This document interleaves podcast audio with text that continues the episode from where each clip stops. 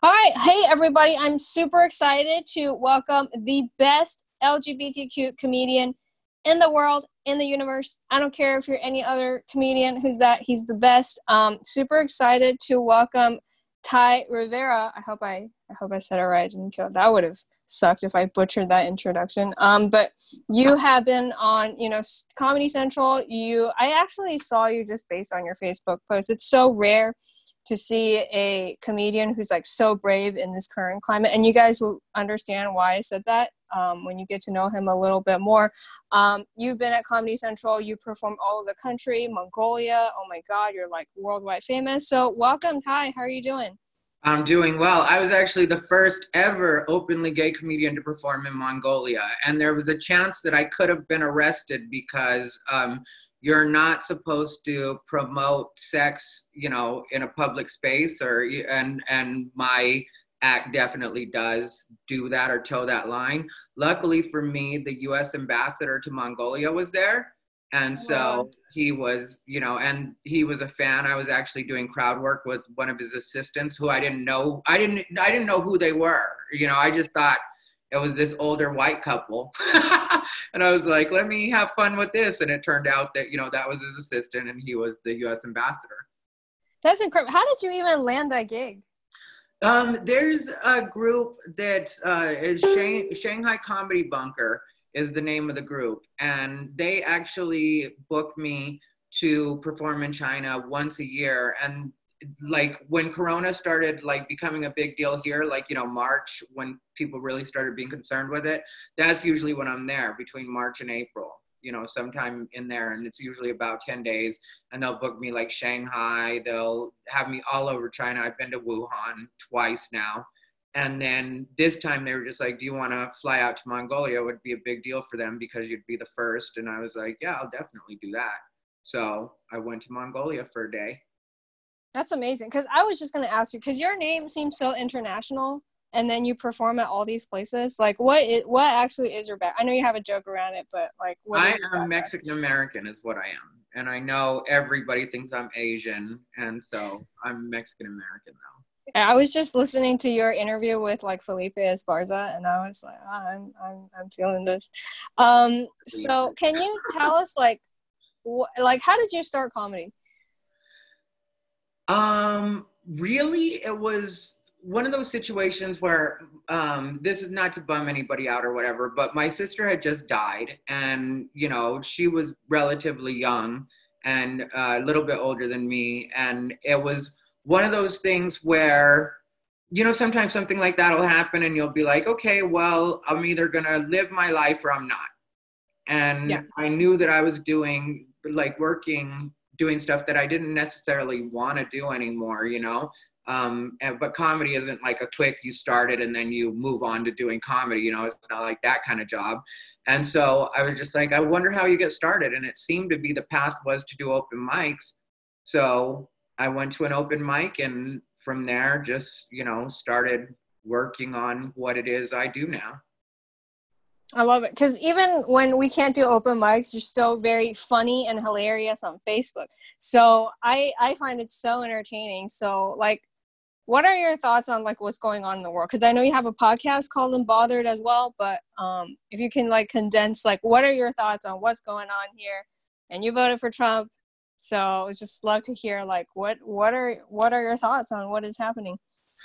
Well, that's the thing that gets caught up on social media is like people don't understand, like as much as people on the left love to say, you know, you can do two things at once. You can be concerned about this and concerned about this. They love to say that line, you know, and it's always about like, you know, say misogyny and, you know, Black Lives Matter, or you know what I mean? So they, yeah. they love to say that. But when you actually exercise that in real life, people will really slam you for it, because the thing is, I can be conservative in the way that I vote and still liberal in the way that I think. Yes. I can, you know, be, um, understand people from the right and like more Caucasian redneck type culture and still be an ethnic person and be proud of that. I don't have to give that up in order to like, you know, get along with these people or be able to at least understand them. And so with me, with what's going on in the world, it gets kind of kind of dicey sometimes, because there are times when I do know what people are talking about when they mention white privilege and stuff like that. I think that's overused, and I don't think it has to be an excuse for everything. And I don't think that white people never accomplish anything. It's all attributable to being white. You know, I don't feel that. But at the same time, I can see where that does come to come into play, you know, living in this country and being from Arizona. That's where I'm originally from. And so, you know, I've seen a lot of that stuff in practice. And so, like right now, I got in trouble with both sides pretty regularly, except for I have to admit that the people on the right are a lot more forgiving when you don't believe or don't agree with them. People yeah. on the left get mad at you if you say anything that deviates from what they're thinking. And when it comes to, like, you know, L G B T, trans rights, stuff like that, it's like sometimes I, I get in trouble for saying that I feel like we need to be patient in some situations. Like when uh, Barack Obama got voted into office, I had actually voted for Barack Obama. And then um, the day, the, well, you know, that night, the next day, everything came in from Prop eight. And then everybody realized that gay marriage was not going to be allowed in Arizona, or in California at that time, which I was in California when that happened. And nobody wanted to celebrate the fact that Obama had just won. Instead, they wanted to complain about, about the fact that gay marriage was not legal. And I was just sort of like, you know, you guys, you got to remember, we just got a black president. This is a lot for a lot of the country to take in. Yeah. Yeah. And I felt like gay marriage was inevitably going to happen. Right. Like, you know, so for me, I felt very chill about it. Like, yeah, maybe it's not happening right now. And so I'm not really worried about that. It will happen. And I turned out to be right. But at the time, everybody was mad at me because I wasn't willing to go for marches, and I wasn't going to dedicate my whole life to this fight, you know, to overturn Prop eight. It was just like, can I, as a person of color, celebrate for a minute and just be happy that we've made this progress? Like, when I was growing up, if you had said there was going to be a black president, people would have literally laughed at you. So now to be where we are, I mean, like, even the idea of gay marriage being put up, you know, for any kind of debate when I was a kid, that would have never happened. Everybody would have been like, yeah, people don't do that. They're not supposed to do that. You know, like, that's, that's what the mindset was. So when I'm watching the world in my lifetime grow in leaps and bounds, or what appears to be leaps and bounds to me, I, I'm not going to panic with you because it's not happening as fast as your spoiled self might think it should be happening. You know, so right. I get in trouble on that end. And then, you know, with, uh, I am supportive of the Black Lives Matter people, but not the Black Lives Matter movement. And a lot of people don't understand that because, you know, the movement itself is really more of a political arm. And I think that just got exposed the other day when Candace Owens, who everybody hates, you know, I personally... Which is sad, yeah, I love her, but I don't understand. Well, I can kind of understand, but I just feel like it's excessive hatred. Sorry, I just had to... No, no, I mean, like, yeah. completely. And I, I feel the same way, because I really do like Candace Owens. I, I feel like she's... I respect anybody that's able to put their thoughts together like that, because a lot of times when you talk to people on the left, they really don't have any real thought behind what they're saying. It's just what they've been told to say and what their friends say and what's popular to say. But then you press them on anything, and that's why they get so angry with you when you ask them questions. It's because they haven't thought it through and they don't have an answer for you. You know, so of course, yeah. you have to be stupid at that point, because I can't answer you, you have to be stupid. And I don't know how that logic works, but it, it works for them, you know?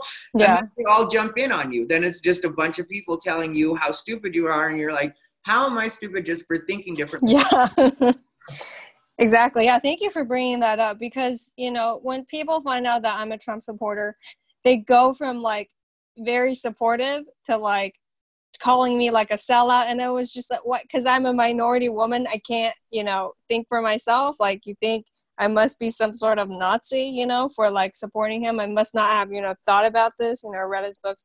So thank you for saying that. You know, I think that I don't, I, what are your thoughts on just like, because I saw your comedy, and, you know, obviously we don't want, want everything to turn political, but um, how do you feel like com- stand-up comedy is changing? Or maybe it's staying the same. Like, what are your thoughts on the scene right now, either in Las Vegas, where you are, or just, you know, elsewhere? Well, I think it's getting ready to go back. But what I haven't liked about stand-up comedy for the last, you know, couple of years now, probably since about, I think I, I noticed it. I pinned it down in a conversation the other day, and I think it was around two thousand fourteen that I really started to not like what was happening in stand-up, because it became less about making people laugh and more about political correctness and saying the right things. And that's great if you're going to say things that have a punchline. If I don't care what you say, as long as it's funny when it comes to stand-up. But it bothers me that stand-up had gotten to a place where Nanette was considered like the number one comedy special.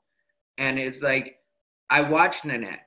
That wasn't funny. And she knows it wasn't funny. Like, she acknowledges it in her second special. But it's like, you know, then all of a sudden I'm a misogynist because I expect stand-up comedy to be funny. And it's like, no, I'm saying the opposite. I'm saying I know women that can be funny, that are funny. I'm saying this one isn't. On a very individual basis, this was not. So you're telling me that that's stand-up comedy now? But I have noticed people have gotten tired of it, and it seems to be headed back to just the fun, or maybe it's the fact that I spend so much time in Las Vegas right now and people want to have fun. So a lot of a lot of my world isn't concerned with that. I can say whatever I want, and people are like, you know, if they laugh at it, it works and it's good. Love that. So, like, your background is very interesting to me because you've moved around so many different places. So, like, what do you think were, like, your, who do you think, like, were your major influences? Like, you know, what were some of, like, the favorite places that you performed? Like, can you tell us a little bit more about, like, how you came to be who you are? Well, I performed with really big comics that I don't know if they would want me to mention their names, but it's just what my history has been. Jo Koy, Gabriel Iglesias, Russell Peters were very influential in my growth. Jo Koy probably more than anybody else. And just so everybody's clear on it, um, I haven't spoken to Jo Koy in a couple of years, like, you know, on a regular basis. Every once in a while we'll hit each other up and say hi. And I know he's supportive of me as a comic, but he's not necessarily in line with my political views. So Makes just sense, yeah. Everybody doesn't go after him with the pitchforks. I want to make sure everybody knows that. Has that happened? Well, people do that with people that still talk to me. Like, they'll hit them up in private. Wow.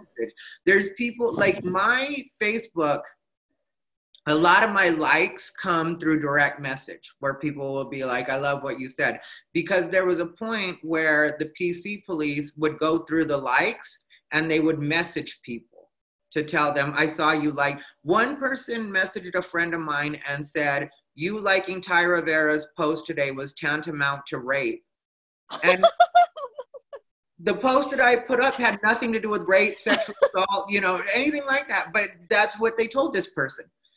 And so, you know, a lot of people, like, can't necessarily be associated with me in any kind of public forum, even though I get a lot of support from people, you know. But when it came to Jo Koy, that was before I was this controversial, I guess you could say. And I was with him for about two years, a year and a half, two years. And I toured all over the country and all over the world with him.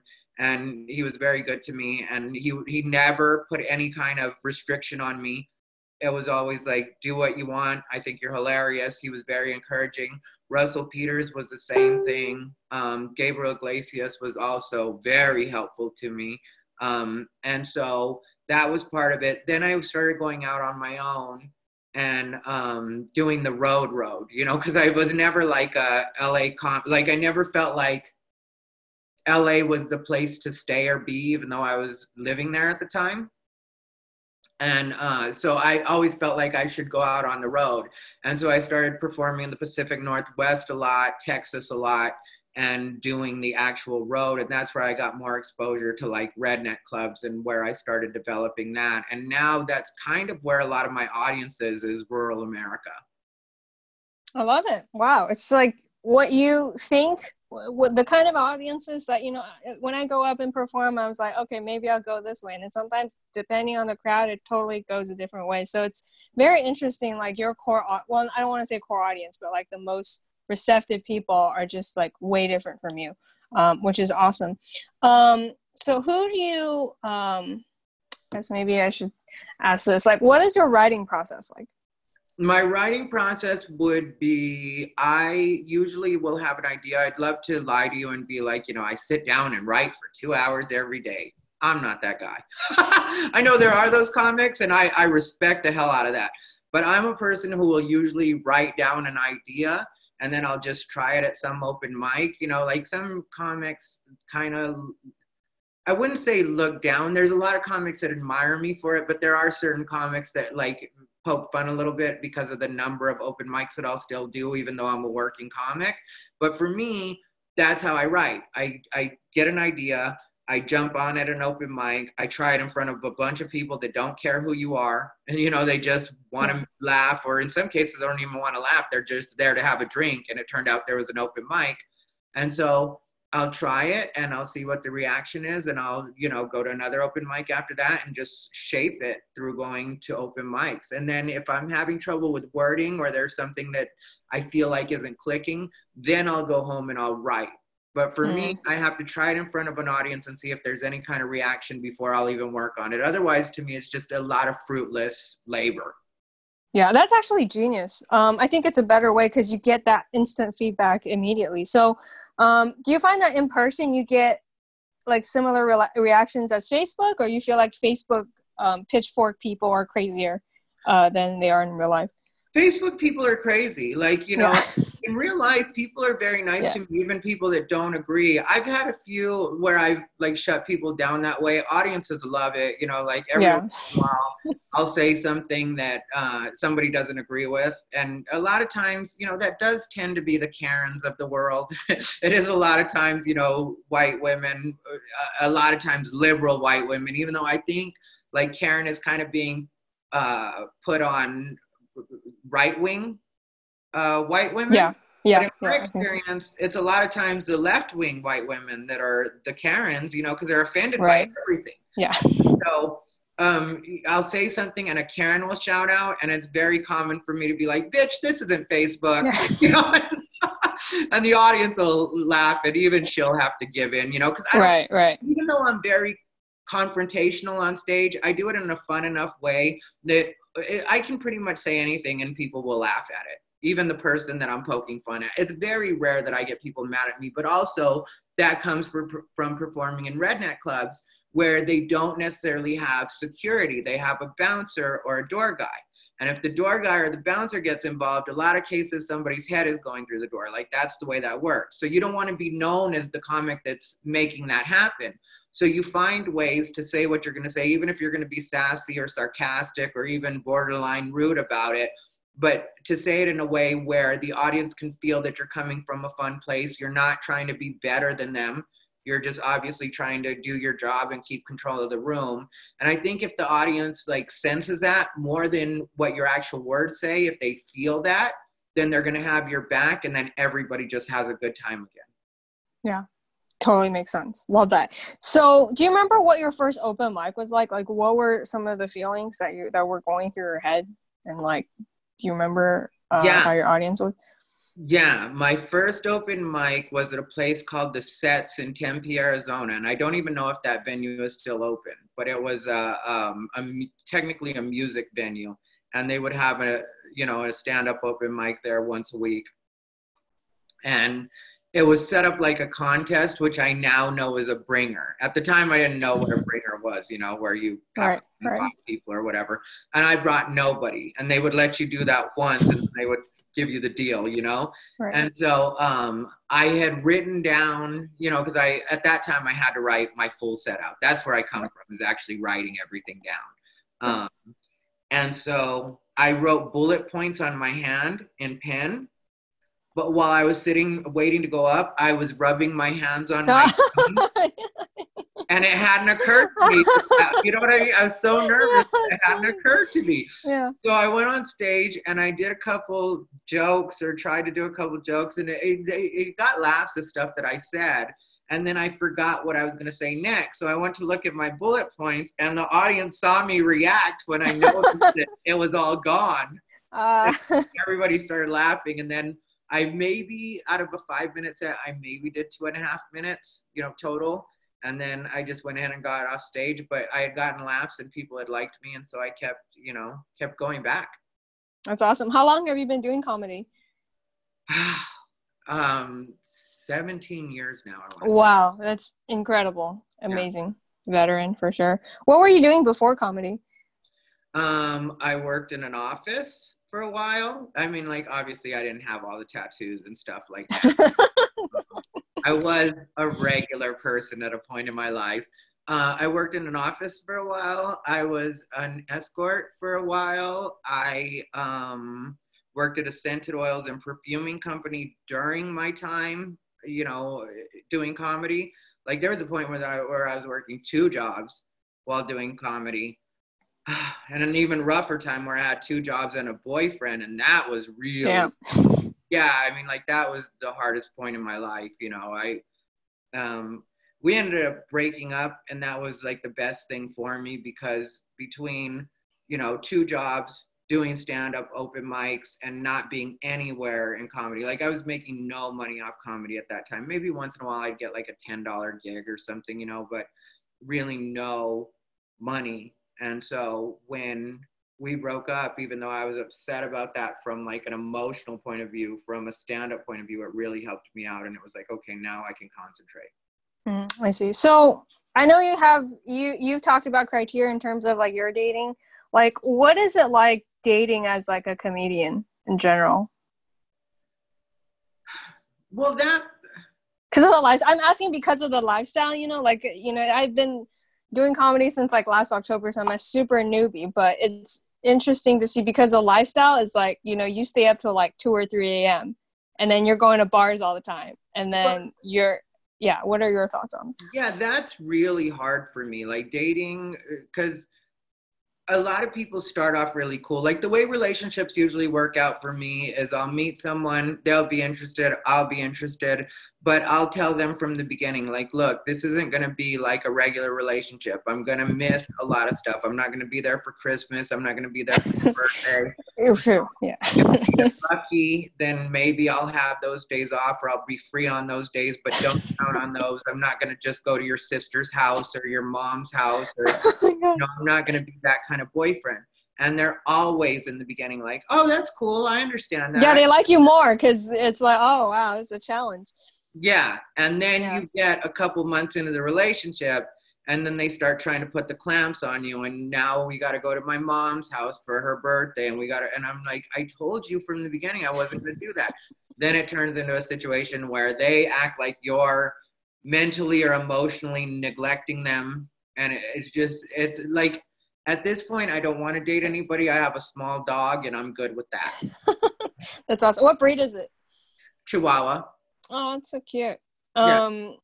That's that's adorable. If you can uh, show him, that'd be, if you know, if he's around. Um, Come here. Get up here. Let me see you. Let me see the puppy. Mm. Oh, this so cute. Oh, very cute. Yeah, and awesome. She, She's done the road with me quite a bit. She's oh, wow. Yeah, there's a lot of comedians who bring their dogs along. Like, I I mean, I guess before I didn't know, but yeah, I've seen a lot of comedians, like, bring their pets along. So it must be more fun that yeah, way. Yeah, sometimes when I'm being an asshole with other comics, I will tell them, my dog's done the road more than you have. So, so that's hilarious. It's, so, it's true. Like, do you find other comics are... Well, you know, obviously big name people have brought you on, and like, I feel like I don't really get along with a lot of comedians because of my um, outspoken opinions, but like, do you feel like you try to make friends with them, or do you not care, or either way, or like, what are your tips and advice uh, for getting comedian friends? Well, once, you know, I haven't seen you perform yet. Um, so I don't know where you're at as far as that goes. I'm um, very, very newbie. Yeah. Okay. Well, what I would tell you is not to worry about friends at all. What you want to do is make sure that your material is as strong as it can possibly be. And the fact that certain people don't like you because of your opinions will actually make you a stronger comic. It'll make you better, because when you get used to people being hostile towards you, then when people are being nice to you, you know, the audience is being nice to you, it'll make it especially easy, you know, because you're already used to the other comedians not liking you. So you really don't care what anybody's opinion is after right. a point. You know, it's just kind of like, this is just what I do. So it lets you relax a little bit more. And as your material gets stronger, other comedians will just be drawn to you, because real comedians, and I don't say this in any elitist type of way. A lot of times when I talk like this, people act like I'm being an elitist or a gatekeeper. None of that. I'm just talking facts. Real comedians, even if they don't agree with what you say on stage, will respect you and they'll want to be around you because you're funny and you're able to do the job.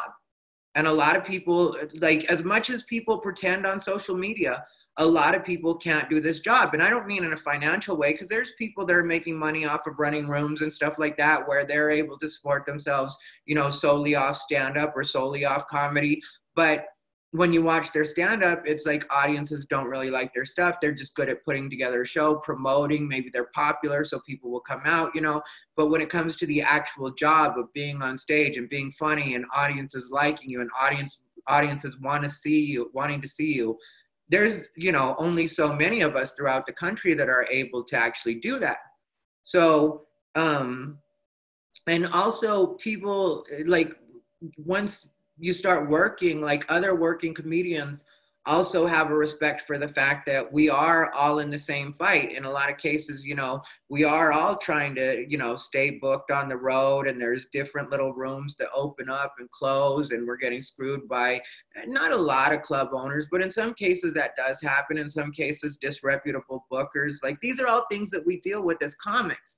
So when it comes to real stand-up comedians, we don't usually try to make each other's lives harder, because we realize that it's already hard enough. You know, I mentioned the dating part, like, I joke about that part, but it, it does sometimes get lonely when, you know, it's hard for you to find an actual partner, because a lot of people can't deal with the reality of the lifestyle.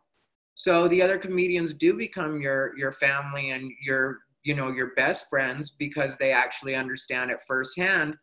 Um, like, you saw that happen with Louis C K, you know. A lot of people were mad at, like, Sarah Silverman or, you know, some of the, I guess, more feminist type comedians, or, you know, like the ones that are maybe should have seemed like they were against Louis. And people, the general public was like, well, how can you still be friends with Louis? And what people didn't understand was, in a lot of cases, these comedians have been friends for twenty some plus years. Mm-hmm. So, you know, when you've helped me get through, like, the death of a family member or uh, the end of a relationship, or, you know, like, the stuff that happens a lot of times behind the scenes that nobody will ever see, those build actual friendships. And maybe just because somebody did something you don't like or the public doesn't like, you're not just going to ditch them, because you're like, no, this is my actual friend and this is what friendship yes. is supposed to be. Yeah.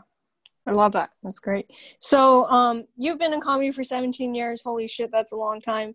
Like, in your opinion, like, what do you think separates the people who make it versus the people who don't? Like, besides time, because, you know, we all know, you know, longer is, is um, beneficial. But, like, what do you think separates good pit comedians from, like, average comedians? I think at some point you have to not be worried about making it, you know, because technically I haven't made it. I work, but, you know, I'm not like a Bill Burr or a Dave Chappelle or a Chris Rock.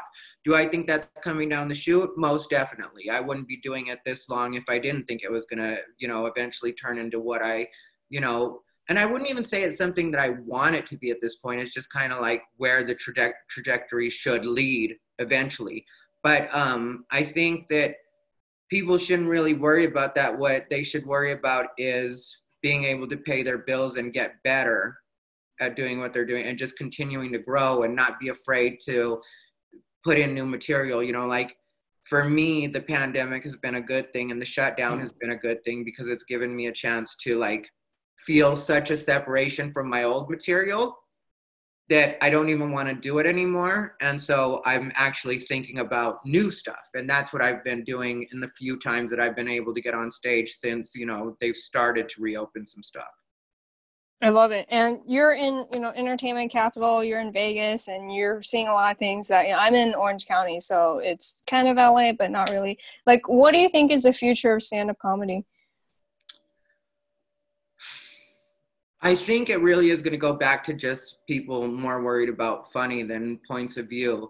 And I think if you pay attention to social media, you notice that, even though you have to wade through still a, a bit of the, you know, a bit of the shit to, like, you know, to actually see it. Like, um, in two thousand fifteen, when I made it public, well, I think two thousand, yeah, twenty fifteen was when, you know, the Trump energy really started ramping up. And like, you would mention that you were going to vote for Trump, and it would, like, everybody would attack you, you know? Yeah. Yeah. Now, if you've noticed, a lot more people are a lot more open to that thinking and becoming a lot more like, you know, well, different strokes for different folks type mentality. And that's also starting to bleed over into entertainment, where people are like, you know, okay, well, you know, maybe somebody doesn't have to think exactly like me to find them funny or entertaining. Because that's not something anybody ever disputed with me. Every once in a while, you'll see some open micer online that's like, you know, well, you're not funny anyway. And I'm like, well, you don't know what you're talking about, because even people that don't like me think I'm funny. You're so funny. That, yeah. part, that part we're not doing, you know? And so a lot of people um, noticed that during last election cycle. You know, that was one of the T V credits I got, was for All Def Digital. And I was the only person on the panel, because it was supposed, it was called The Roast of America. And you were supposed to, like, roast America. And every other comic um, on the panel, on the dais, was either Hillary or Bernie. And I was the only Trump supporter. And they put me at the end because I killed it. And yeah. during the um, during the day when we were hanging out, you know, waiting to shoot and stuff like that, because you spend all day for the taping, you know, like sitting there, and then there's hair and makeup and stuff like that, which I showed up already in hair and makeup. I'm yeah, not, fabulous already. Yeah. Yeah, I'm not leaving it to these yeah. bozos. Yeah. They were nice people, but, you know, I, I have needs. So uh, I showed up ready, but like when you're sitting around, like going over your material and stuff, the whole time everybody was borderline hostile with me. Like, nobody liked me, but I was used to that, because, you know, that would happen when I was coming up for a different reason, because I was gay, you know, because gay, mm. when I first started seventeen years ago, wasn't as accepted as it, as it is now. Right. So it was cool for people to be openly hostile with me. That's why I say, like, you know, relax into the fact that people don't like you or whatever. Learn to tune them out, because it'll end up paying off. Because I was in that situation, and I'm dealing with hostility, which I'm used to. I get on, you know, get on the mic, I kill it, everything's great. And then afterwards, every single one of those comics came up to me, shook my hand, you know, uh, Earthquake told me if I ever need any help, just to hit him up, let him know, you know, he was like, get a hold of me. Um, Donnell Rawlings was very nice to me. Me and Donnell Rawlings, when we see each other, are very friendly now, you know. Like, uh, Ida Rodriguez had actually got me on the show. She was the one that had my back from the beginning. She got me on that panel because she was like, you're different, you're ethnic, you know, you're um, Trump supporter, and I just love what you do. So she was like kind of my backbone through that, you know, where it was like, okay, I've got this support system here, even if everybody else here doesn't really like me. And like I said, by the end, everybody was really cool with me, and like, you know, it was a good situation. I love it. That's awesome. So um, before you share your social media and see how we can book you and learn more about you, like, um, what are your plans for the for the next, I guess, six months? I mean, twenty twenty is so weird. I don't know if we can plan anything at all, but like, what what's uh, what's in the works for you? Well, that's what it really is, though. You know what I mean? We don't know what we, we're gonna, what's gonna be the options. Like, I can tell you that a lot of times I do um, something called the Brewery Comedy Tour. So, you know, we perform at different breweries throughout the country.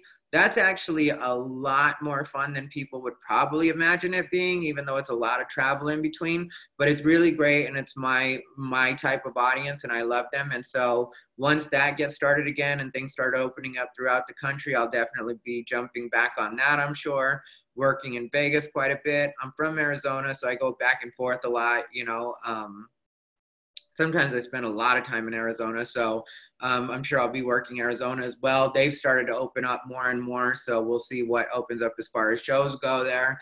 Um, there's a show that I'm doing here in Las Vegas coming up this week. Tomorrow it starts. Yeah, it's Thursday through Saturday, and it's at the Fresh Wada, um, Fresh Wada Theater, and it's spelled like that, Fresh, W A T A. And it's um, it's a drive-in comedy show. So this is going to be my first oh, time. Very cool. Yeah, doing a drive-in comedy show. And then there's also the Hilarious Seven here in Las Vegas. And I do that show when they're able to have me right now, because it used to be a five day a week show, and now it's been cut down to like three. So fewer spots. There's a bunch of comics here in Las Vegas. And I have to tell you that about Las Vegas. The Las Vegas comedy scene is probably one of the best comedy scenes in the country. And why do you say that? Because you have to perform for people all over, from all over the country and all over the world in a lot of cases. You know, like it's a, it's a multi-ethnic, multinational, uh, you know, like every audience is just such a mix. And so you really have to learn to adapt and to actually be funny. You can't rely on political correctness here, because like different regions don't even subscribe to the same idea of political correctness, you know, like I, I said that on Facebook not too long ago, and a few people got mad at me, but most people got it. I was like, political correctness really does depend on your politics, you know, and people don't get that, you know? And so, uh, but like, because of that, um, the scene, you know, is really good. Like, as far as the way that comics have to work here is really, uh, you know, it changes it. And then there's also the fact that nobody here is worried about political correctness on the comedy scene. Like, when it comes to being a good person, like that's something that people are are good about here on this scene. Like, if you're truly being creepy with women, if you're truly homophobic, if you're truly racist, you know, then people won't really want to mess with you that much here. But if you just say off-color jokes on stage, the way it works here is this is a money town. So if people will stay in the room and continue to buy drinks during your silliness, everybody's all right with it. If people are laughing, everybody's all right with it. That's the way it works here. So it makes it a lot more level playing field, where it's like, you know, well, are you funny or not? That's what we care about. I love that. That's awesome. So um, what's your website? What's your social media? How can we find you? People can find me at ty rivera dot com. And if that's too hard for them to remember, they can find me at americas favorite fag dot com. And I love that. Not a joke. I own the domain. It'll take you right to my website. No special, no special spelling. americas favorite fag dot com. Awesome. That's excellent marketing. Well, thank you so much, Ty. I really appreciate it. I learned so much from this, and uh, hope to uh, have you on future episodes to come. Yeah, I'm glad we got to actually talk. I had heard your name before I, because I added you. And because you had kind of, you know, stirred up the waters a little bit, I was like, let me right. speak for myself. Because as a person who's been slandered a lot, and I'm not saying that, you know, you've necessarily been slandered. I haven't talked to you about, you know, the things that people have said about you or the things that I heard about you online. But as a person who's, you know, had a lot of people misconstrue things or uh, paraphrase my words and pretend they were quotes and stuff like that, I was, I never like to judge anybody just based off of that. But I liked the fact that you were able to get your name on the radar, you know, because that's what a lot of people don't get. Like, you know, like right. there's so many comedians in L A that are just nameless and faceless. And yeah, their little group of friends know them, but in general, the scene doesn't know them. So they don't really matter. Like a person like you, a person like me, that's able to actually make your name stick in people's heads, that's actually something that's profitable. Right, for sure. Wow, thank you so much. I really appreciate that. That's like the best compliment I